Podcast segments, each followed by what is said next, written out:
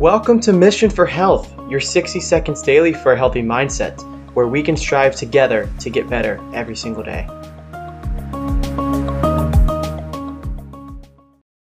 As we continue talking this week about finding activities to do to keep you healthy outside the gym, because we don't want you crushing yourself in the gym because it's just not sustainable.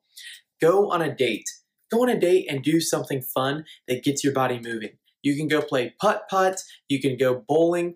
Both of these aren't really going to even make you break a sweat, but you're going to get your body moving. You're going to be able to have fun, and you get to do it with somebody that you either like or love, um, and you really get to move your body and stay in a healthy activity level. Uh, but you don't have to go to the gym and just crush yourself staying in activity every single day, just little by little, will add up over time instead of just trying to crush yourself in the gym.